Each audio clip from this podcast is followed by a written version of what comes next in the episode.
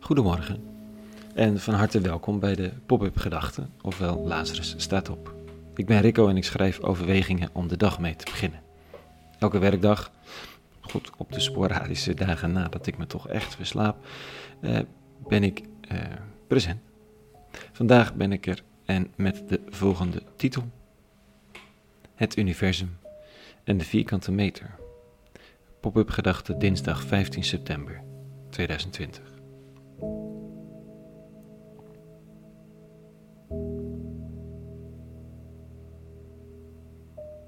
Hemel en hel bestormen, dat zijn de grote momenten van het leven. Eh, toevallig ben ik zelf verzeild geraakt in zo'n bestorming deze dagen. Niet geheel toevallig, overigens. Als je een organisatie hebt die We gaan ze halen heet, die zich altijd bezig gehouden heeft met relocatie van vluchtelingen aan de grenzen van Europa, dan is het niet gek dat deze tijd na de brand op Lesbos vraagt om een kleine wederopstanding. En naar Lesbos ga je niet met de bus.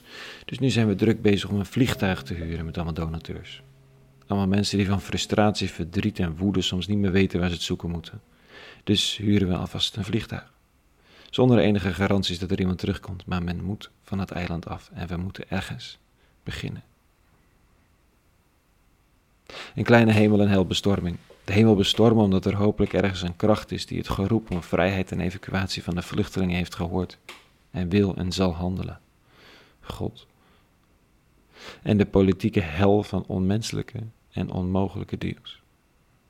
Dat bestormen. Dit is mijn werkelijkheid voor het moment. Anderen knokken om een baan te houden, proberen het faillissement van een bedrijf of een relatie af te wenden, zijn bezig om te herstellen van dramatische ziektes, gaan trouwen. Grote levenszaken die het universum betreffen. Maar naast het universum, mijne of een andere, is er ook altijd de vierkante meter. Geliefden en vrienden om je heen, mensen voor wie je verantwoordelijk bent of taken die klein lijken, maar net zo relevant zijn voor degene om je heen. Het was hier in huis eigenlijk al een veel te volle maand. Dan gaat er ook nog een volle hemelbestormingscampagne van start. Kan dat wel? Ik lees vandaag de tekst en zie dat de rabbi in zijn allergrootste hemel- en helbestorming ook de tijd neemt voor de vierkante meter. De allergrootste daad in de geschiedenis van de mensheid, misschien wel de bekendste onder de mensen van nu, de kruisiging van Jezus van Nazareth. En naar wie kijkt hij? Naar zijn moeder. Dit staat er. In die tijd stonden bij Jezus kruis zijn moeder, de zuster van zijn moeder Maria, de vrouw van Klopas, en Maria Magdalena.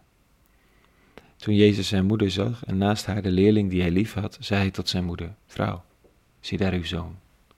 Vervolgens zei hij tot de leerling: Zie daar uw moeder. En van dat ogenblik af nam de leerling haar bij zich in huis. Zo eenvoudig.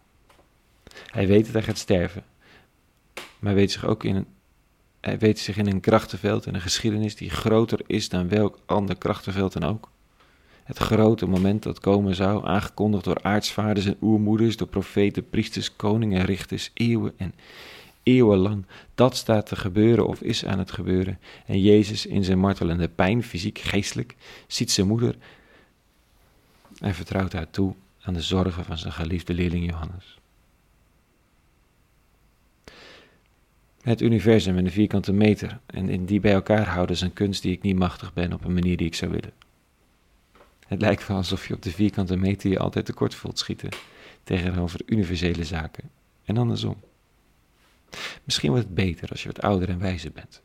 Die 39 jaar leven is misschien gewoon te weinig. Het zou ook beroerder kunnen gaan als je ouder wordt, omdat je ziet hoe moeilijk die balans is en je ogen meer opengaan voor de noodzaak van de dingen. Wat ik van vanochtend meeneem is dit. Die zinsnede, het universum en de vierkante meter, als een nieuw sprookje. Een opdracht aan mezelf, geïnspireerd door de eeuwige. Als zelfs dat moment daar en toen geen excuus was om de vierkante meter even te negeren, dan is niets het. Een hele goede dinsdag gewenst. Vandaag vrede in hoofd en hart en ziel en handen. En alle goeds.